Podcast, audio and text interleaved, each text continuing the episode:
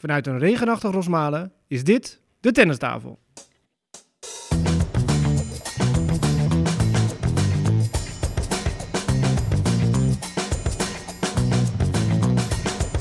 Please take your seats quickly, ladies and gentlemen. Thank you.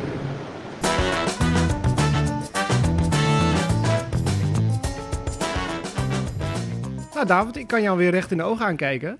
Zonder beeldscherm ertussen. Maar als ik naar links kijk, wie zien we daar? De verloren zoon. Ah!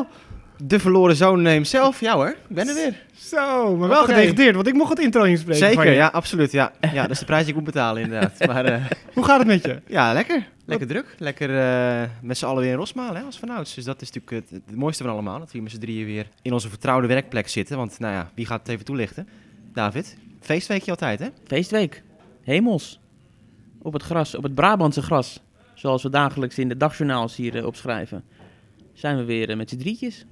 Ja, we zitten in de perskamer. Ehm, het is eh, dinsdagochtend redelijk vroeg, maar het kan wat rumoer om ons heen eh, zijn. Dat ga je eruit editen of laten we er allemaal lekker Laten we in, erin. Ja, voor de Dat sfeer. is de charme. de charme van de perskamer. In het dagjournaal editen we elk foutje eruit. Maar hier mogen we het laten staan, toch? Ja, Het, precies, Blijft, ja. blijft Ja. lekker improviseren. Ja. Goed, dit is niet de eerste keer dat we vanuit hier opnemen. Hebben we vorig jaar ook gedaan. Vorig jaar? Nee. Nee, dat is wel de eerste keer. Sinds ja, de was achter de tennistafel. was achter de baseline. We hebben wel eens een podcast Wij opgenomen. hebben maar- podcasts opgenomen ja, in het verleden. Maar in, in deze opstelling, met eh, de groene en gele thee, is dit de eerste keer vanuit de, perskamer hier. En dat, ja, wij doen dit al hoeveel jaar samen? De dagjournaals hier? Oh, ik denk dat ik hier wel acht jaar, tien jaar zoiets voor het toernooi werk. Ik vond het wel heel opvallend. Van 2019 was de laatste editie van het toernooi. Nou, we doen eigenlijk altijd op zondagavond hier de deur dicht. We zijn het laatste die weggaan. En ik kwam als eerste weer binnen. Leek het wel zaterdagochtend. Alsof er niks veranderd was. Drie jaar geleden dat we hier zaten, dat was echt bizar. Ja. Wat we ook hadden, het zal voor de fans misschien ook zijn als eh, mensen die nog langskomen deze week. Je komt op het park en het voelt gelijk allemaal weer vertrouwd. Hè? Het is een, eh, ik, Ja. ik wou zeggen warm bad, maar warm was het ook weer niet gisteren. Wel nat. ja, het was al een bad, ja. ja, Jongen, jongen. ja. Nee, dat, Dat is... is- wel een natte start helaas. Twee dagen regen. Nou, eigenlijk zondag al regen natuurlijk. Hadden we een mooie tribute trophy met de legends. Richard Krajcek, Senk Schalken, Kiki Bertens. Kim Kleijsers kwam helemaal over uit Amerika. Maar ja, helemaal in het water gevallen. ja. Dat was zonde. En maandag, ja, veel regen. Ja, dat is op Nou ja. gras. Ja, elk druppeltje en het zeil erover. Want Ja. het wordt natuurlijk spekglad. Maar als ik nu achter jou kijk, dan zie ik eh Tellen Griekspoor inslaan voor zijn eerste ronde partij. En eh, heel veel andere Nederlanders ook deze week. Ja. Ja, alle wedstrijden moeten worden gespeeld, hè. Morgen is het waterval woensdag, toch? Wie uh, kwam er mee? Ja, precies. Ja, dat is de kop, wel de headline. Precies. Dus eh, Ja. ja. even flink genieten vandaag. Ja. Maar Zullen we eerst de voorbije weken doen, voordat we vooruitblikken op het gras? is er nog wat Ja, gebeurd is er wat gebeurd dan? Ene RN en SW Ja, hebben gewonnen. nou ja, en Abe zat Serena daar, Williams. SW. IS. nee, dat moeten we niet doen natuurlijk. IS. SW? SW? Yes, Ja. Nee, dat is Roland Garros natuurlijk, met eh, twee, twee hele bijzondere winnaars. En eh, inderdaad, Abe was erbij bij de mannenfinale. Hoezo? Ja. Nou ja, ja, een spontaan tripje even heen en weer. Spontaan tripje heen en weer. Ja, een, een vriend van mij die zei ineens, ik heb, eh, ik heb twee kaarten voor, eh, voor zondag. Nou ja, ik heb eh, in, een- in een ver verleden Nadal ooit eh, de Australian Open zien winnen. En, en andere eh, Grand Slam finales meegemaakt. Maar nog nooit op Roland Garros. Ja, en goed, dat zullen de luisteraars misschien weten. Hè, David, jij natuurlijk inmiddels ook eh, commentaar bij, eh, bij Eurosport tijdens Roland Garros. Dus het is altijd gewoon werken, werken, werken. En niet de kans krijgen om zelf naar het toernooi toe te gaan. Want we werken allemaal vanuit Nederland met die wedstrijden. Dus ja, en toen in één keer kreeg ik het bericht van, goh, eh, mogelijkheid om naar die finale te gaan. Dacht van, ja, weet je, dit is wel realistisch gezien, is de kans natuurlijk heel groot dat je voor het laatst Nadal daar in de finale kan zien spelen en kan zien winnen. We hebben het over bucketlist items met spelers die we interviewen. Nou, dit was voor mij ook wel een bucketlist item om ooit Nadal in zo'n wedstrijd op Roland Garros te zien spelen nog. Dus ja, dat was waanzinnig. En ik vond het gewoon grappig om te zien dat in het stadion overal Spanjaarden, hè, dus ook waar wij zaten, allemaal Spanjaarden om ons heen. En ik moest terugdenken, een beetje aan het verleden ook, dat toen Nadal natuurlijk al die jaren zo makkelijk wist te winnen, hij was helemaal niet zo geliefd bij de fans in Parijs. Het was altijd, eh, als, als tegenstanders van Nadal het goed deden, oh, dan gingen ze allemaal achter die tegenstander van Nadal staan. En ik weet nog, oom Tony heeft uitspraken gedaan in die jaren van, eh, ja, het is eigenlijk eh, respectloos hoe ze zo'n groot kampioen hier behandelen. En hij verdient veel meer waardering voor wat hij allemaal laat zien en dat soort dingen. En nu ziet ik de laatste jaren, en dus ook daar in, eh, in Parijs, ja, dat, het is één, komen we weer, warm bad voor Nadal. Oké, die wedstrijd tegen Djokovic eh, in de kwartfinale. Dat Djokovic ook na afloop weer zei van, joh, eh, 99,1% voor mijn tegenstander. En ja, die, die krijgt helemaal die steun niet, dus daar baalde hij ook weer van. Het Was was het niet echt... zo dat die Fransen dan juist kiezen voor de underdog, omdat ze iets leuks willen, een verrassing willen zien? En daar Ja, maar ook niet ook tegen gewoon- Nadal, maar meer voor de underdog. Maar het was ook gewoon Nadal zelf die niet heel populair was in die tijd. Ja, dat, ze hadden er niet zoveel mee volgens mij. Het is natuurlijk niet echt een artiest, hè. Het is natuurlijk een krachtspeler en werken en wat dan ook. En die Fransen zijn natuurlijk iets meer voor de flair. En die hoopte altijd dat Federer een keer van Nadal zou winnen op Roland Garros. Dat was ook het verhaal. En eh, nou, dat gebeurde dus ook gewoon nooit. Maar jij hebt toch Nadal vaker wel zien spelen op Tuurlijk, gravel? ja, ja. En jij was toch de enige persoon eh, in, in de tennisgeschiedenis die Nadal bij alle andere toernooien op gravel heeft zien verliezen? Ja, klopt. Ja, ja. Vertel. ja Rome, eh, Madrid, eh, Monte Carlo. Ik heb hem overal zien verliezen waar, Ja. ik, er- waar ik erbij Ja, was. Dus, Maar was je niet, eh, weet je van, oh, nu gaat hij hier ook eraf dan, in Parijs? Als nou, ik erbij ben? Toen ik de eerste, eerste vier games had gezien, dacht ik wel van, eh, dit, Dit eh, gaat dit gaat hij waarschijnlijk niet verliezen. Hij wist niet dat hij kwam. Eh? Nee, precies. Nee, Nee, jij nee. bent stilgehouden voor Hij had natuurlijk wel die, die game dat hij nog, nog met die dubbele fout werd teruggebroken in het begin. Maar verder, eh, ja, kijk, Ja. Nadal had natuurlijk het scenario niet beter kunnen uittekenen. Tegenstander is Casper Ruud. Het is natuurlijk de ideale tegenstander voor hem om zich helemaal te kunnen uitleven. Maar goed, tegelijkertijd, hè, 6-3, 6-3, 6-0, een Grand Slam finale winnen als je 36 bent. Nog steeds wordt er over gesproken van, ja, het is normaal. Hè? Van, ja, Ruud, tuurlijk, tuurlijk slaat hij die met eh, gemak weg. Maar het is natuurlijk gewoon wel absurd. Het is, het is gewoon wel een top 10 speler, een van de beste gravelspelers ter wereld. En die heeft gewoon helemaal niks te vertellen. Nou ja, hier ligt ons Tennis Magazine, een fenomeen Nadal, op de cover. Ja, Ja. dat is hij nog steeds. Het is natuurlijk zonde, vind ik dan, dat de finale niet de wedstrijd van het toernooi is. Ja, dat snap ik. Ja. Nou, daar hadden we het aan het begin over bij de preview. Hè, dat het jammer is dat de grote drie van dit toernooi dan, met Nadal, Djokovic en Alcaraz, daar zo bij elkaar gepakt zaten. Dat het niet een, een finale kan ja, zijn. naar de climax gaat. We hebben die mooie wedstrijd op zich wel gekregen natuurlijk met Nadal, Djokovic in de kwart. Maar ja, daarna een beetje bergafwaarts qua, qua spanning en qua niveau. Laten we eerlijk zijn. Van Nou ja. Nadal had natuurlijk Nadal had gewoon van Zverev kunnen verliezen in die halve finale. Ja. Als Zverev die tweede set wint en je hebt 3,5 uur gespeeld en er moet nog drie sets, Ja, Ja. Zverev had de eerste set ook kunnen winnen.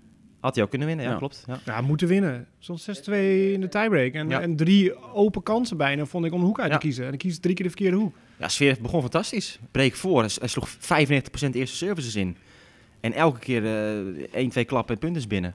Toen in één keer stortte hij helemaal in. Dus ja, dat, maar ik eh, vond, ik vond Zverev ook tegen Alcaraz heel goed spelen. Want iedereen Ja. had het wel over Alcaraz. Maar ik vond Zverev echt met zijn service Klopt. en die backhand was foutloos en een hoog tempo. Dat was Ja. niet normaal. Nou ja, het grote verhaal denk ik eh, rondom Nadal was, eh, dat, althans het bijverhaal was die voet. Want in Rome zagen we hem strompelend van de baan afstappen. Ik was er zelf bij. Het gebeurde voor mijn ogen met tegen Shapovalov.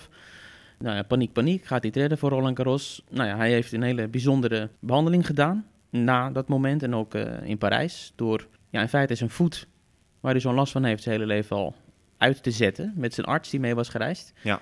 Hij, dat zenuwstelsel, daar hebben ze een beetje Ja, maar in dat, laten slapen. Dat verbaast me niks. Dat, dat hij met, dit- met zo'n verhaal kwam. Want het was natuurlijk een klein mirakel. Dat je gewoon, hoe kan het nou? Dat je in één keer een heel toernooi weer speelt. eh, Precies, maar na afloop Dus- kwam dus- dus naar buiten wat hij dan precies Klopt. gedaan Nee, heeft. dus hij zei al een keer in het begin van ja, ik heb hier mijn dokter bij, eh, erbij, dus er zijn meer dingen mogelijk. Dus ik had al wel het idee van ja, hè, het is ook van na afloop ga ik het vertellen. Ik, heb, ik ga nu niet allemaal details eh, prijsgeven over die voet. Maar dat hij dus een, een, een extreme behandeling had gedaan, dat verrast me niet. Dat had ik wel verwacht eigenlijk. Van, ja, Mhm. hij wil nu echt nog één keer Roland Garros spelen. Maar ja, dit ging wel heel ver natuurlijk. Dat hij gewoon echt gewoon zegt van ja, die voet compleet in slaap brengen. En wat hij ook zei, kijk, het probleem is dan nog niet eens dat ik dus nu met, met die, die afwijking eh speel. Die Nee, die heb. afwijking wordt niet slechter. Dat, dat is gewoon Nee, zoals maar, is. maar dat je dus als andere jij met, met, ja. een voet die in slaap zit gaat spelen, ja, de kans is groot dat, dat Nadal een zwerig momentje zou krijgen. Of iets anders, weet je wel. Dat je, je voelt niet wat je doet. Precies, dus je kan door je enkel gaan sneller en andere blessures kunnen ontstaan. Die Ja. blessure die hij had, die zou Ja. niet erger worden. Daarom was ook de beslissing genomen om het toch wel te doen dit. Ja. En dan rekening houdende met en het risico nemend dat er dus iets anders mis kan gaan. En dat gebeurde niet, gelukkig. Maar hij voor- zei dus wel, hè, hoeveel injecties heb je dan gehad? Kreeg hij de vraag bij, eh, bij Eurosport volgens mij. En hij zei van, nou, het is maar beter dat je dat niet weet. Maar dus elke wedstrijd heeft hij meerdere injecties gehad. En het schijnt dat hij na zijn tweede ronde tegen Moutet, dat hij toen eh, ja, op zijn dieptepunt zat, dat hij nauwelijks meer kon lopen. Hij gaat nu een of andere behandeling doen om te proberen om een soort permanente status hierin te krijgen. Dat die zenuwen dus permanent in een soort... eh, ja, ze gaan iets proberen weg te branden of zo, Ja, heb ik eh, begrepen. ja, dat De- heb je ook de- met hartoperaties wel, dat, Ja. je, dat je een soort zenuw een klein, klein stukje wegbrandt of zo. Maar als dat, ja, als dat niet werkt, dan, ja. dan, dan, dan is de kans heel groot dat het gewoon klaar is. Dus eh, Ja, dit Ja. gaat hij in ieder geval niet nog een keer doen, zoals hij dat nu gedaan heeft. Ik ben wel benieuwd hoe hij dan wakker geworden is als die injecties zijn uitgewerkt. Ik zie mezelf altijd op zondagochtend naar beneden strompelen. hoe moet hij dan wel niet... eh, Ja. Ja. Maar eh, nummer 14, eh, Stefan. En nummer 22, niet te vergeten. Nou, dat was wel grappig, want we spraken hier dan met Verdef. En ik weet niet of die quote van iemand anders had gejat, maar die zei van... eh, stel je voor, ik speel een Challenger elk jaar. Dan weet ik niet eens of ik hem wel 14 keer win. Dan kan je nagaan dat het een Grand Slam toernooi is. onwerkelijk om daar even bij stil te staan. En die 22, ja, ik vind het eigenlijk alleen maar gaaf. Dat hij er nu iets afstand heeft genomen van nou, Federer, die we niet meer verwachten. Misschien dat hij nog een slam gaat winnen. Maar dat Djokovic, hebben we allemaal wel de verwachting dat hij eigenlijk het record zeg maar, straks in handen gaat krijgen. Alleen dat wordt alleen maar uitgesteld nu. Ja, en die heeft natuurlijk echt een klote jaar, laten we zeggen. Hè, met zo'n Steen Open en nu nou, Wimbledon en geen punten en US Open onzeker. Ja, die gaat nog wel even door dan, lijkt me. Dus eigenlijk voor de sport misschien alleen maar goed. Nee, maar kijk, dat is natuurlijk ook gewoon... Bij Nadal zie je al jaren dat traject van dat zijn voetwerk minder wordt. In die zin, hij, hij smijt minder met zijn lichaam op de baan. Hij, hij beweegt efficiënter. En als je naar Djokovic kijkt, die is toch gewoon hetzelfde als dat hij 23 was, of niet? Zoals hij beweegt. Ja, maar je merkte wel, vond ik, want ik vond echt de wedstrijd van het toernooi was natuurlijk die kwartfinale tegen- tegen. Die hebben met steekjes even laten zien van, dit is echt het hoogste niveau wat je kan hebben in tennis. Je merkte wel dat hij die topwedstrijden nog niet helemaal of zo... Nee, die Nadal was fitter zat. dan Djokovic deze keer. In de Ja. vierde set. Hij speelde ook gewoon beter. Ja, maar Djokovic die ging echt puur op de eh, ja, kamikaze-tactiek, zeg maar. Gewoon volle bak die ballen knallen. Ja, Ik zag bij Nadal een soort rust wel van... Ook die overtuiging, hij ziet natuurlijk ook wat, wat Djokovic doet. Van, hé, hey, ik, vind Ik heb me hem nu ergens. Ja, ja. En zelfs Ja. bij die break-achterstand dacht ik, Mhm. ja, maar Nadal gaat winnen dit. Ja. Terwijl na die tweede set dacht je natuurlijk van, ja, oké, nu is eh, Djokovic weer... eh, hij, heeft, hij heeft die sleutel weer gevonden. 1-1 in sets, nu gaat hij eroverheen. Maar hij ging niet, wat ik vind dat hij altijd nodig heeft om zijn beste spel te halen, dat hij echt weer raar Ja, maar gaat doen en ja, maar- gillen en nee, gek doen. maar dat kost ook energie. Nou, dat weet ik, maar dat, dat heeft hij wel nodig in dat soort wedstrijden. Ja, maar die hij, energie hij, begon er een beetje mee en dan denk je, oké, nu is hij los. Dat zag je dus ook aan zijn hoofd. Je zag gewoon, hij, hij is gewoon leeg. Volgens mij. En natuurlijk even teruggaand, want dat is natuurlijk een, een grote verhaal. Dat Djokovic begin van het gravelseizoen ook die eh, energieproblemen had. En hij ging zich steeds beter voelen. En, en ja, op basis van de teksten voor de wedstrijd dacht je van... Djokovic gaat het winnen. Want Djokovic die sprak met zoveel vertrouwen. En Nadal die zei, die zei natuurlijk van... Ja, ik heb eh, maanden niet meer op dit niveau gespeeld. Eh, helemaal niks meer gewonnen de laatste tijd. En, eh, nou en in de avond spelen. Die in de avond wat, spelen, dat scenario Ja. dat iedereen dacht dat is het voordeel van Djokovic. Nou ja, dat heeft, dat heeft ja. Nadal nu twee keer bewezen. Herfst eh editie Ja. wint hij van Djokovic. Tikt hij hem zoek als bijna nooit eerder. En nu wint hij ook Ja. eh, gewoon van hem. Dus ja. Ja, maar Nadal is wel een beetje naast de koning van het greffel ook de koning van het eh, zand in de ogen strooien. en, eh, dat soort Gravel in de ogen strooien. Ja. Ja, precies. Ik werd wel een- op het moment Ja, maar wel goed, een kom- beetje moe van. Nee, maar dan kom je ook natuurlijk op het ouderwetse punt van dat hij Nadal iedereen serieus neemt. En, en nooit een soort overschatting heeft. En ook altijd wel weet van ik moet gewoon echt, echt gaan. Ja, Anders win ik niet. dat zijn van die standaard teksten. Maar wij Nee, wisten... maar, ja, maar dat, dat is wel onderdeel van Nadal, toch? Ja, dat is wel zijn maar dat kracht. is, eh, dat is inmiddels routine geworden. Dat denkt hij niet meer bij na. Dat zegt hij gewoon elke keer. Ja, maar dat zie je toch ook wel op de baan. Weet je, zelfs als hij tegen jou gaat spelen, dan, moet hij nog steeds zijn flesjes goed zetten en, en lijntje vegen en Ja, mogelijke pakken. En.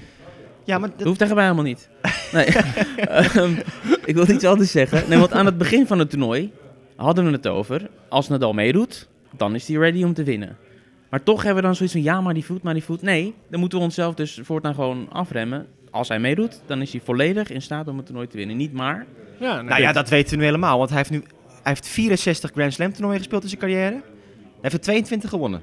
Dus beter dan 1 op 3. ja. Ja, ik vind dat, ik vind dat misschien wel de meest Ja. indrukwekkende statistiek. Als je Eén de start verschijnt, zijn hele dan, carrière. precies, dan gaat hij voor de titel. En dus ja. niet alleen Roland Garros, hè? gewoon alle, Ja. alle Grand Slams. Ja. Maar kijk, dat zijn Stan in Frankrijk altijd. Als je geblesseerd bent, kan je niet spelen. Als je speelt, moet je niet zeuren. Dat moeten ze daarop dat eh Chatrier opschrijven in plaats van In dat, Nederland. dat Ja. knullige wat er nu staat. De aanhouder wint. Ja, Nee, maar dat is een, eh, van Napoleon, hè? Komt dat? ja, maar die heeft betere teksten. Ja. Ja. Ook mindere. De aanhouder wint. nou. Ja, dat, dat, dat is de vrije vertaling van wat er staat. Victory belongs to the most tenacious. Ja, Ja, dat is echt ja. de aanhouder wint.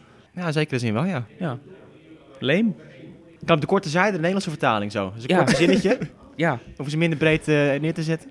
ja, Napoleon is ook een keer eh, tegen een van zijn generaals, eh, beste generaal. Je bent misschien wel een kopje groter dan ik, maar dat voordeel kan ik je elk moment afnemen. Dat is een mooie. Ja, die kunnen ze erop zetten. Ehm, Ja. Dat doet Sviontek, kopjes kleiner maken in het damestoernooi. Maar damestoernooi viel wel een beetje tegen, toch? Qua wedstrijden en, en matchups en niveau. Ja, dan zie je het even te zoeken. Hè? En dan Nou eh, ja. denk ik wel terug aan Moresmo, die dat eigenlijk ook beaamt. 1 op de 10 was een, was een vrouwenpartij in de avond. Van ja, er waren gewoon geen attractieve wedstrijden. Welke wedstrijd is je het meest bijgebleven van het vrouwentoernooi? Bencic Fernandez heb ik, eh, omdat ik er zelf al commentaar bij deed, was echt, echt heel goed niveau. Maar ja, dat is dan, dan heb ik het over een vierde ronde bij de vrouwen. Golf Mertens. Eerste set Eerste set was heel leuk. ja, we zitten nu echt te zoeken naar... Zoeken, ja. Ja, maar, nee, maar goed, kijk, normaal gesproken, we zijn heel vaak lyrisch geweest over het, over het vrouwentennis en wedstrijden en, en de spanning in het toernooi. Maar ik vond dit wel het minste in eh hele lange tijd. Maar er waren ook heel veel eh zwak, ziek en misselijk vrouwen. Ja. Eh, opgaves Ja, van, de- van de goede, precies. eh, of eh, wel uitgespeeld van Fernandes, maar dan toch ergens last van hebben, waardoor Ja. je het niveau niet haalt. Die is er ook maanden uit nu trouwens, Fernandes. Swiatek tegen Zhang. Dat was een mooie wedstrijd in het begin. Eerste set. Eerste set. Ja, maar we hebben dus nu een beetje individuele setjes uit een paar Ja. wedstrijden. Ja. Nee, ja, maar goed, dat had denk Ja. ik een hele leuke wedstrijd gebleven als die Zhang niet eh, Ja. pijn kreeg. En nou ja, dat heeft ze onthuld hè, later. Dat het ook met eh, Pijn in de buik. de maandelijkse Ja. tijd eh, bij de vrouwen Ja. te maken heeft. Wat Maar- ik wel opvallend vind, dat een Chinese notabene, die, die Die worden ook al gesteld hoor. Ja, nee, maar die, die, die niet echt, echt prikkelende kwesties aan de kaak stellen over het algemeen, laat ik het zo zeggen. Dat die dat zo in één keer eruit gooit. Niemand spreekt er ooit over, over dit onderwerp. Toch? Nou ja, af en toe zie je wel eens wat.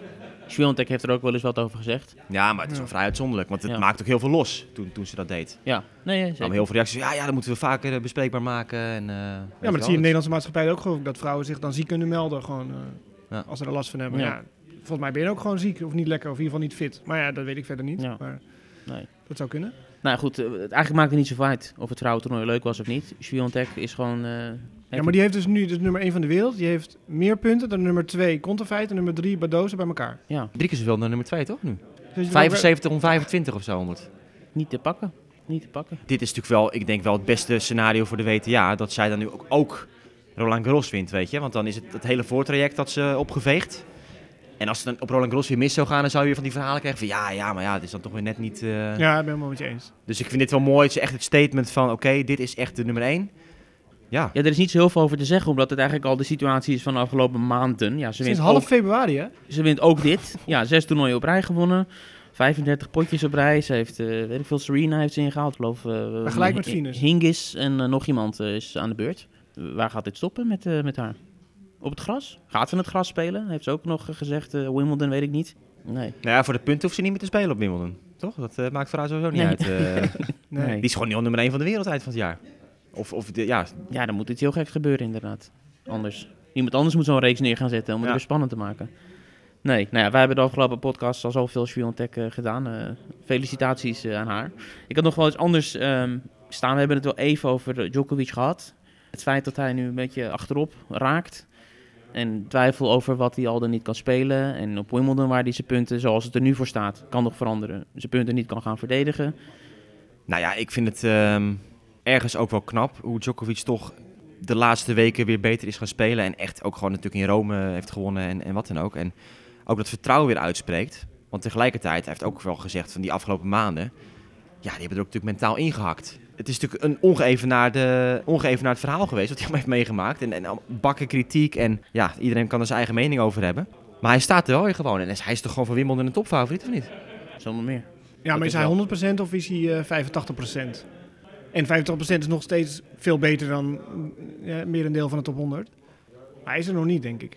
Nee, als hij dat fysieke wat we net bespraken, Ja. als hij dat op orde krijgt. Nou goed, Ja, als heeft die gaan we daar niet zien op Wimbledon. Dat Nee. is ook wel een, eh, Ja, goed dat je die nog even aankaart. Die gaan we dit jaar niet meer terugzien. dit jaar niet meer terugzien. Nou ja, als hij meerdere banden heeft gescheurd. Dus Oh, dat ik las iets wat hij voor de US Open eh, probeert. eh, Oh ja? Ja, Dat is acht weken of zo. nieuws. Zes tot acht weken. Ja, Zes tot acht weken en dan kan Ja. hij weer. dat is de verwachting. Oh, dat Optimistisch. maar- Ja, Nou ja, Maar die zal wel de rest van zijn leven met een brace spelen, ben ik bang. ja. Wat zag het dat er naar uit, zeg? Dat hij huilen ook op het gravel? Ja. Nou ja, het was natuurlijk wel mooi dat hij nog, eh, ja, voor zover het mooi kan noemen, maar dat hij echt op die baan weer opkwam met die kruk om toch even dat handje te geven aan de umpire. En eh, Maar dat is medisch niet heel handig volgens mij, om zo iemand zo te laten eh, lopen. Ik hoorde ook allemaal mensen zeggen dat het knotsgek was om iemand in die toestand ja, met zo'n hangende voet dat te laten doen.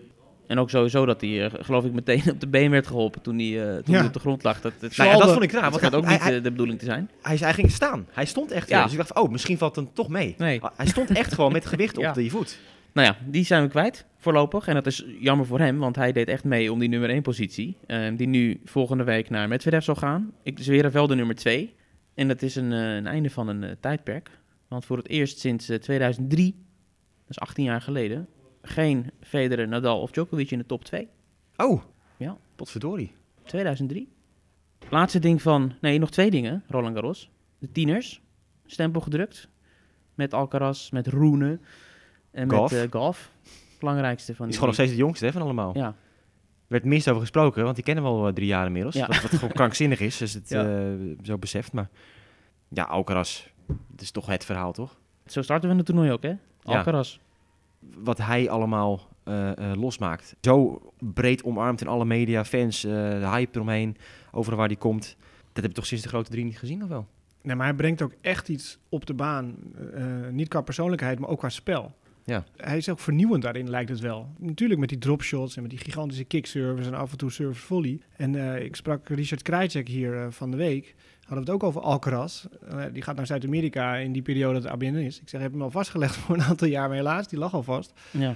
Wat Alcaraz ook zo goed doet, die dropshots, dat ziet er natuurlijk gaaf uit. Maar die bal daarna, die verwerkt hij op een grandioze manier. Dat kan een dropshot terug zijn van iemand waar hij goed reageert. Dat kan opeens een volley halverwege het veld zijn. Dat kan een passing zijn. Daar gaat om, als je daar ook eens gaat op letten hoe goed hij dat doet. Ja, ik vind gewoon zijn houding.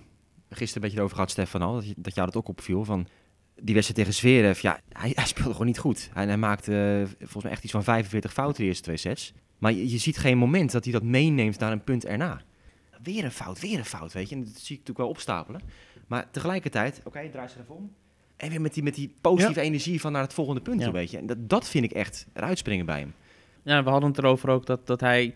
Weet je, je hebt altijd wel bij spelers, dan is er een dingetje of zo wat je, wat je irriteert. Maar bij hem heb ik nog helemaal niks kunnen ontdekken. En ik ben er vrij scherp op dingen die irritant zijn.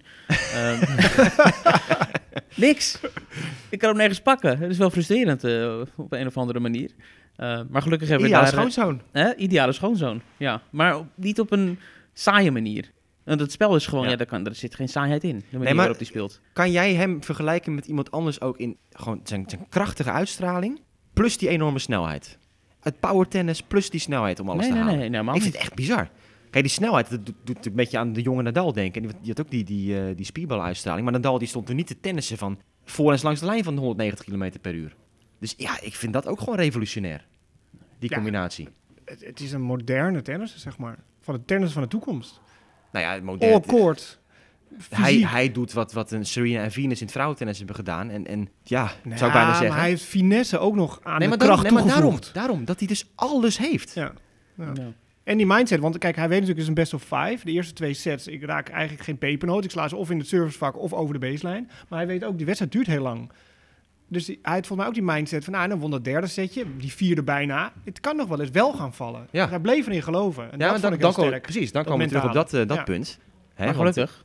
Was je, wil je nog iets zeggen over Nee, zeg Alcaraz? Nou, ik wilde zeggen, als we ons willen irriteren de komende tien jaar, dan hebben we Holger Rune. Hè, Stef? Ja, Voor laat. Voor laat. Voor laat. Ja. ja. verladen. Ja. Nou ja, Ja, nee, dat is, ja, als het goed gaat is het een leuke gozer. Als het slecht gaat is het een monster. enerzijds is het super irritant, maar anderzijds gewoon kinderachtig gedrag, wat misschien op den duur wel uit het systeem eh, komt. Ja, maar er Toch? zit toch een steekje los als je je moeder zo wegstuurt aan het publiek. Kom op zeg, hé. Ja, maar, ja, maar goed, Er dat, zit dus een steekje los. ik, ik had het verhaal toen ook in de uitzending verteld, dat hij dus... Ja, ik ook. Maar toen keek er niemand, want ik gaf commentaar bij Roene tijdens de Champions League finale. ja, ja. Dat, eh, nou ja, misschien wil jij het vertellen dan. Dat hij vorig jaar dus, dus Ja, niet aan precies, die US ja. Open... eh, Ja. Ja, nu heb je meer publiek. Precies.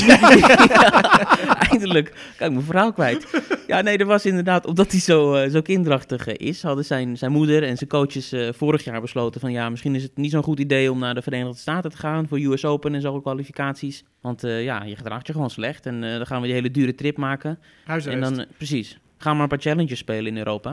En dan zien we daarna wel verder wat we doen. Nou, dat heeft hij toen gedaan en dat was in San Marino en eh, wat andere plekken. Nou, daar won hij.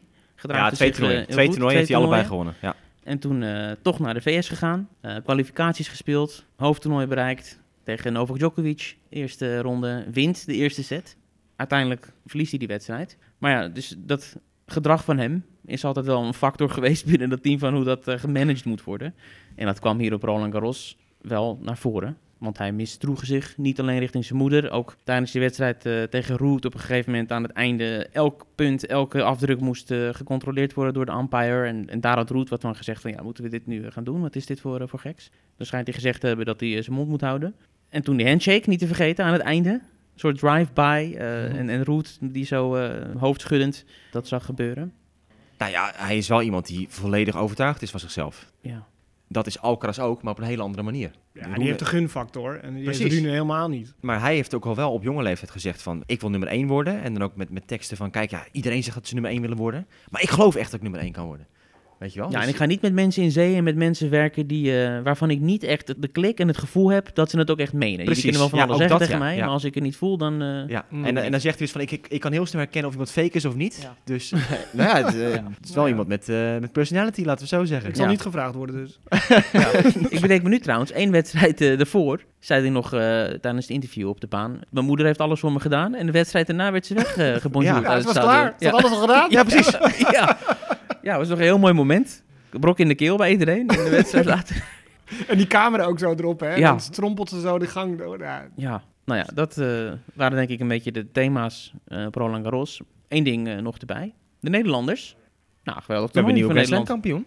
Wesley Koolhof in de mix. Zijn eerste Grand Slam titel. Met de Japanse, nou, dat weet jij goed eh uitspreken. Shibahara. Daar ben jij expert in. En, ehm, nou ja, ja Jean-Julien Royer, hier de dubbel. Ja, maar dat is toch gaaf. Ik vind dat wel echt heel leuk. Want, Dat hij toch weer helemaal is teruggekomen. Ja, fantastisch. was hij weg? Nou, weet je wel, toch? Ja, ik had hem al afgeschreven. nou ja, daarom. Dus, eh, Nee, en, en eh, het is wel een jaar geleden volgens mij dat ik toen voor, voor, de, voor het magazine sprak. Toen had hij dus een mindere periode en was hij echt van, ja, nee, maar ik wil nog nummer 1 van de wereld worden, dit en dat. En eh, ja, nog, nog zeker vier jaar doorspelen, dus dan, dan zou hij 3,44 zijn. Nou, en, en nu toch een jaar later laat hij het zien. Bewijst hij het van, ja, hè, jongens, eh, ben er nog. Hij heeft, gewoon, hij heeft gewoon drie Grand Slam toernooien gewonnen nu. Drie verschillende ook. Ja, Ja. hij kan voor de Career Slam. en een mix nog een En keer. met drie partners? Nee, twee, twee partners. Nee, take-out twee keer Ja, en dan precies. nu Ja, ja, Arevalo. ja, Ja, ja. En nog een mixteam toch op Roland Garros. ja. Met Greuneveld, als je dat erbij telt. 2014. Ja. Ja, maar ik vond het een mannen dubbelspel sowieso een geweldig toernooi. Ja, En middelkoper natuurlijk. hè? Precies, je, je volgt het nu wat meer omdat de Nederlanders ver kwamen. Matwee eh, in de halve finale. Ja, het was een geweldige wedstrijd. Maar ook daarvoor vijf matchpoints wegwerken en zo. Hoi, hoi. Ja, van, eh, van, de, van de voetbalpodcast is dat. Hier is de tennispodcast, Hey, veel met de leuker. Yankees pet, hè? Hey, Jan Roels. New York Ja, Yankees. Roels in de hout. Ja. New York Yankees. Ja, alleen maar. Ja, dus ik volgde dat natuurlijk wat meer omdat de Nederlanders daar speelden. Eh, ja, geweldig spannende wedstrijd. En het ging echt om een paar puntjes steeds. Hè. Matwee haalde vijf wedstrijdpunten weg bij de tegenstander. Eh verliezen 10-8 volgens mij van Royer in die derde set. In de halve Ja. finale. Eh Royer had drie matchpoints tegen in de dubbelfinale in die tweede set. Tegen Dodig en Krajcek. Ja, Ja. Dat, dat was echt fantastisch. De rolstoelers en de quads die hebben natuurlijk weer gedomineerd. Het staat er goed voor, toch? Ja, alleen de dames single is niet helemaal eh, op orde op het moment. Ik vind het wel een mooi bruggetje naar eh, jouw interview met Medvedev hier, eh, David. Oh ja? Over onze dames single. Ja, ja, ja dat is hij van eh, ja. Support Your Locals. David die had een interview met Medvedev en eh, had een vraag aan het eind van... joh, kan je even naar het dameschema kijken Hier in Rosmalen. in Rosmalen? En, en eh, wat was het, een speelster eruit pikken eh, die, Ja, jij, ja. die, die, die jij tipt voor mensen om eens naar te gaan kijken? Ja. En toen zei hij gelijk van, oh ja, dan vind ik het wel leuk om even wat locals, eh, locals uit te lichten. Dus ik ging al gelijk staan van, oh jee. ja, want Aranska Rus is natuurlijk helemaal niet mee. En dat is de enige die waarschijnlijk nog, eh, nog een beetje kent, gok ik. Ariana Hartono staat nu op de baan. Suzanne Lamens, ja, dat zegt natuurlijk een uh, Medvedev helemaal niks. Nee. Dus toen zat, toen zat ik te kijken ze van, eh, oh... eh, nou, doe dan maar Koeder met de wa. Precies. Ja, ja. Nee, dat is een mooi brug. Naar Rosmalen. Waar we wat hopen te zien. Ja, we hebben wat voorspellingen op de muur eh, gezet. Ja, dat zijn niet de weersvoorspellingen. Nee. Ja, Nou ja, mooie namen. Het is een mooi, mooi veld, als je kijkt. Maar Stefan heeft al drie dagen niet geslapen hè, voor het toernooi. ja, Sabalenka doet mee. Nou, sterker nog. We hebben. Sabalenka geïnterviewd, maar Stefan durfde niet, dus ik moest het doen. Die stond eh, van een afstandje toe te kijken. Ja, ja. laat deze even rustig over me heen komen. Ja. Zo ging het dus niet. Oh, oké, toch niet. Nou, wat was jouw ervaring van ons interview met Sabalenka? Nee, ik zorgde voor de fotografie. Dus ik, ik ging even met haar staan om eh, netjes eh, voor de foto en zo. En eh, ze ruikte ook nog heel lekker. Ja, ze zijn net gedoucht. Ja, dat viel me meteen op. nee, jij deed het interview inderdaad. Ik eh, deed de begeleiding. Ja, een hele leuke meid. Weet je, relaxed. Niet zo gewoon- stresskip als het op de baan eh, wel eens kan gebeuren. Maar over die voorspellingen. Want we hebben hier een mooi eh, dingetje aan de muur hangen. Ja. Stefan die ontkomt er niet aan. Nee, ik, moet Sabalenka opschrijven, maar ik, ik denk aan iemand anders. Oh. Die heb ik zien trainen, eh Riba Kina. Daar ben ik echt onder de indruk geraakt. Ik denk die voorhand en die service komt zo heel lekker vanaf hier op het gras. Maar ik, ik- ja, ik steun Sabalenka natuurlijk. Heb ik ook tegen haar gezegd. ja. Komt goed, meid. zeg. Ja. ja, dus die, die winnen in ieder geval niet. Wat eh, Stefan heeft opgeschreven met Medvedev en Sabalenka. Awe. Ja, Medvedev. Ja. Ja, ik zat toch een beetje te twijfelen. Want ik, vind, eh, ik denk dat een Taylor Frits op gras ook wel hele leuke dingen kan gaan doen. Of een Felix natuurlijk gewoon eh, voor de Dutch Double, hè, als eh, kampioen van Rotterdam al. Maar die zitten bij, bij elkaar in de helft. En eh, bovenin Medvedev, die heeft wel goed gelood, vind ik. Die hoeft iets minder serieuze hordes te overwinnen volgens mij. Uh, Botik in de kwartfinale. Dat zou ook leuk zijn. Maar bij de dames, ja, Lyudmila Samsonova. Die heeft al mooie prestaties geleverd op gras in het verleden door in Berlijn te winnen onder andere. En, en Bencic helemaal weg te blazen in die finale daar. En zij is ehm, echt, ja, serveert hard, vlak, eh, slaat vlak, is, heeft een goede lengte om die ballen goed, eh, goed aan te pakken. En zij kan ook gewoon Wimbledon winnen dit jaar.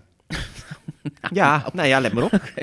Ja, Nou ja, ik zal één ding wel zeggen. Je bent niet de enige die eh, haar naam heeft omcirkeld. Want we spraken Tellen eerder in de week. En toen we hem vroegen om eens even naar het dameschema te kijken en een tip te geven aan de kijkers, kwam hij ook met... aan de kijkers zelfs, hè? De kijkers? Welke kijkers? Op de tribunes? Oh, Kijk je oh nee, niet? ik dacht even onze luisteraars. Nee, sorry, ik zat nog even terug. eh is even mijn eigen Ja, Tellen, die, die dacht natuurlijk ook meteen aan onze luisteraars. Ja, ja, nee, daar ga ik wel vanuit. Dat dat eerste prioriteit heeft en dan, eh, dan pas de kijkers. Ja. En hij kent uh, Medvedev van Instagram, hè? Ja, ze gaan dubbelen. Medvedev en eh, Tellen. Ja, zo gaat het tegenwoordig. Hè? Medvedev stuurde Tellen een eh, DM'tje via Instagram. Ja. Hey, eh, maar ja, zullen Wesley we- toch ook, met, eh, met die Shibahara. Ging ook via Insta. Ja, toch? Oké. En is super relaxte gasten. Ja, En ook zijn, met zijn manager, is Nederlands. Olivier van eh, Lingdonk. Ze zijn nu al een tijdje. En eh Medvedev gewoon eh, met een lijnvluchtje hier naartoe. Hè? Wat Ja, je zei, zei- Skyscanner. precies. Hij, zei het niet. Hij, is zo, hij is zo rustig. Hij is vanuit Nice hier naartoe gekomen op rij 36. eh, midden zit en het maakt hem allemaal Ja. niet uit. Ja, het is natuurlijk hartstikke leuk dat hij hier is. En, en soms vraag je op waarom eigenlijk. Hè? Het grasseizoen is kort. Hij mag niet naar Wimbledon. Wat toch wel een thema is. En hij gaat er eigenlijk ook wel heel ontspannen mee om. Hè? Hij ontwijkt die vraagjes misschien een beetje makkelijk, wel obligaat. Van ja, het is wat het is. Maar goed, hij speelt volgens mij drie toernooien op gras dan voor Wimbledon. En dan geen Wimbledon. Nou ja, en dat is natuurlijk wel het voordeel van die hele situatie. Dat, dat, kijk, een Sabalenka ook en een Medvedev en ja, al die andere Russen en, en eh, spelers die niet mee mogen doen aan Wimbledon. Ja, die, die gaan nu wel meer van dit soort toernooien spelen. Dus gewoon echt, echt al die ATP WTA toernooien meepakken nu. Dus je hebt wel in deze toernooien eh, sterkere deelnemers eh Ja, velden maar in misschien dat ook opzicht. omdat eh Medvedev geblesseerd is gede- geweest. En dan gewoon weer even in die groove te komen van Ja, wedstrijden en natuurlijk spelen. sneller op Garros uitgeschakeld, dus dat, dat speelt ook mee. Ik kan me voorstellen dat een zwarte man lekker in Argentinië denkt van... eh, ik blijf Ja. misschien even daar gewoon rustig even uitrusten, eh, Ja. een beetje trainen. En ik, ik zie wel weer als het eh, gravel en hardcore seizoen begint.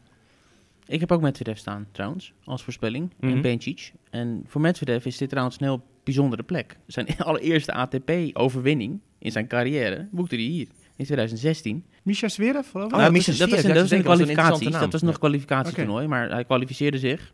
En zijn eerste main draw, hoofdtoernooi overwinning, was eh, op het Brabantse gras. is leuk om te zeggen, hè? Ja, ja, ja. Moeten we ook even voorlezen wat we in ons dagjournaal hebben gezet vandaag. Ja, We hebben nog een hele ja jij hebt, eh, jij hebt eh, onze... eh, zal ik hem zeggen? Ja, doe maar. Als, als winnares, Bencic. Het is de gouden grasgriet. De gouden grasgriet. Gouden medaillewinnares. Ja. En houdt van gras. Ja, En is en een is een vrouw. vrouw. ABC'tje. Maar als Ja. je haar van... Als je Wij van- kijken liever naar grasgrieten dan grasprieten deze week, toch? Jazeker. Maar als je de trainingsbaan gaat kijken, je ziet al die dames zeg maar trainen. Je pikt benchies er meteen uit. Dat voetenwerk, Ja, is die, uniek. die, die rondjes die ze bijna loopt, zo richting die backhand en weer terug. Dat is zo gaaf om te zien. En Ja, er wordt er gewoon een bal gebeukt richting backhandhoek. Dan heeft zij nog de tijd om dat pirouetje te maken. En dat, dat rustige stapje naar voren te zetten met de linkervoet. ja, En pang. En dat heeft ze van nature, zegt ze. hè. Eh, komt uit de school van Hingis en de moeder. Die had het eigenlijk ook. Ja. Vooral met die backhand. Dat ze zo in kan stappen en hoppatee. Nou, echt, echt een talent. Ja, maar jullie, ik weet nog, jullie zaten mij allemaal gek aan te kijken toen ik vorige keer zei Bencic gaat Wimbledon winnen. Nee, dat heb ik net. Dat, nee, dat verwijt dat, eh, ga ik niet accepteren. Vanaf het allereerste moment ben ik team was Stefan van- misschien, maar ik uh, niet ja, aan ik sluit het niet uit. Ja. nee, maar ik, ik, ik licht iets uit in haar spel wat ik heel erg goed vind. Ik wil niet zeggen dat je daarmee Wimbledon wint. Ik bedoel, ja, iemand die de cha-cha-cha danst, die gaat ook niet eh Wimbledon winnen.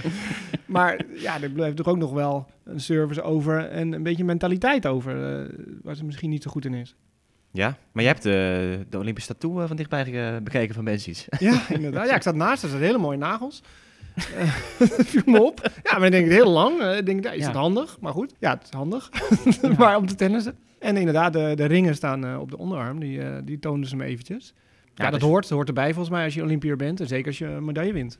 Ze raakt er bijna niet over uitgesproken. Ook gedurende dit jaar in alle interviews komt het bijna wel naar voren hoe, hoe groot dat is voor haar. En dat is natuurlijk ook een enorme prestatie. En mooi om te zien zo face-to-face, dat het daadwerkelijk echt heel veel voor de betekent. Want als je er ook over begint, dan zie je het meteen het gezicht eh, verandert. Eh, ja, heel leuk. Nou, nog andere dingen die eruit springen van, eh, van het schema? Ja, ik denk het mannenschema, jongens. Ik kan me niet herinneren dat we een sterker eh, deelnemersveld hebben gehad hier. Ja, weinig eh, afmeldingen. Medvedev, Ogier Aliassim, Taylor Fritz, dus winnaar van Indian Wells, eh, de, de Minar. Wat hebben we nog meer? Gatjanov, zilveren medaille trouwens vorig jaar ook gepakt. Nou, natuurlijk gewoon de, de Botik die flink is opgeklommen. Tellen is erbij. Brooksby vind ik leuk om een keer heel, Brooksby heel is een veelbesproken talent inderdaad Ja. ook. Nou, en Hugo Gaston, die Fransman, is ook wel een grappige speler. Winnaar van de vorige editie, Manarino is er weer bij. Maar Ja. veel Nederlanders. Dat is ook wel goed. We hebben natuurlijk eh, Tellen en Botik, maar we hebben ook Robin Haas in het hoofdschema. Jesper de Jong, Tim van Rijthoven. Klein ander nieuwsitem wat wel een beetje gerelateerd is aan dit eh, toernooi in Rosmalen. Twee oud-winnaars, Dimitri Toersenov en eh, Annette Konteveit, die werken samen. Trouwens, Toersenov die begon niet met Sabalenka ooit ook, hè? Die samenwerking. Wat toen oh, zo succesvol was. niet samen. Nee, nee die, die samenwerking hier, dat startte toen hier in Rosmalen. Toen eh Toersenov Sabalenka naar de wereldtop bracht. En het heeft hij ook met Konteveit gedaan. Alleen ik zag gisteren het bericht dat ehm, zij uit elkaar zijn. En ja, dat heeft dus gewoon mee te maken. Dat Toersenov is natuurlijk ook een Rus. Die krijgt geen visa's meer voor als hij naar toernooien wil gaan. Of, of naar, naar Amerika is het allemaal lastig en naar, eh, naar, naar Engeland straks. Dus ja, Konteveit die zit gewoon met een probleem. Die, die zegt, ik, ik heb echt iemand bij me nodig eh, de hele tijd. Ondanks dat ze dus ook gewoon eh, met hem nu nummer 2 van de Ja. wereld is geworden. Ja. Hoeveel wedstrijden vorig jaar had zij gewonnen? Ook iets van 25? Ja, een hoop. Dat was ook niet normaal. En die zegt van ja, door dit probleem ehm, ga ik een andere richting op. Dus verbreek ik die samenwerking met jou. Dus ja, dat zijn ook van die consequenties, weet je. Dat uh, Toersenov ook zei van ja, die gaf ook aan dat hij enorm ervan baalde. Want hij had het ook gewoon goed naar zijn zin met, eh, met die samenwerking. Dus die moet ook iets anders eh, gaan doen. En is ook getroffen door dit hele vervelende verhaal dat op dit moment ehm, de hele wereld bezighoudt. Nou ja, Konteveit nummer 2, zoals je zegt. Er zijn nog wat andere dames. Pegula is een nieuwe top 10 speelster. ehm, en Ons Jabeur, die staat vrij hoog op de ranking nu. De top 10 bij de dames. Die, Onze beur, eerste ronde verloren Roland. Ja, die staat nu zesde geloof ik of zo. Of vijfde. Nou jongens, Ja, wat was hem dan? we gaan ons richten op het Brabantse gras. Lekker hoor. Ja, heerlijk. Ik bedoel, eh, Ja. het, het blijft mooi om zo dicht op de sport te zitten. Wij zijn natuurlijk ook liefhebbers. We zijn niet alleen maar aan het werk, maar we genieten er ook echt van. Lange dagen. Maar we kunnen iedereen spreken die we willen spreken. Dat is het voorrecht dat we hebben hier. En het grastennis, het geluid, het bewegen, doen. Het is toch weer even de grootste overgang die je kan hebben. Hè? Van het Parijse gravel naar het Brabantse gras. Nog een keer. ja, heel bijzonder. Dus eh, laten we er een mooie week van maken. Nou ja, en, en gewoon al die banen. Ja. Dat is zo leuk hier. Ja. Er gebeurt zoveel en al die trainingsbanen achterin en, en wedstrijdbanen waar je gewoon eerste, tweede rij al kan zitten en helemaal in die actie zit. Ja, dat, dat is gewoon het mooiste wat er is. Nou ja, wij hebben eh, hè, een Sabalenka die, die doorbrak of een, eh, ik weet ook wat, een Medvedev op baan 1. Muguruza heb ik heel Muguruza, dichtbij eh, allemaal zoveel van die, van die Ja. bekende namen die gewoon hier op die, die kleine records hebben gespeeld. En dat je dan al, dan al dingen ziet van zo, oké, dit is wel echt, eh, echt, iets, echt iets speciaals. Nou ja, we hebben het net een half uur over Benčić gehad. Die staat ook vandaag gewoon eh, op een, op een Staat ook op baan kleinere baan. Ja. Dus als je dat eh, wil zien. Ze eh, was 15 toen ze hier voor de eerste keer speelde. ja, tien jaar geleden, niet Ja. normaal. Ja. En jij gaat ook de baan op? Abe? Zaterdag? Ja, ja. We geven je een uh, tennistafelmicrofoon mee. Ja, precies. Live podcast tijdens de Ja, eh, ja. van de, de dubbelaars. Ja, bent, eh, en misschien gaan we zelf ook nog een balletje slaan. Ja, Dus eh, nou, wij eh, staan voor een fantastische week. Iedereen bedankt voor het luisteren. Ja. Kom lekker langs, kom kijken. Donderdagmiddag eh, handtekening sessie met David. En een selfie met Abe. Tot volgende week.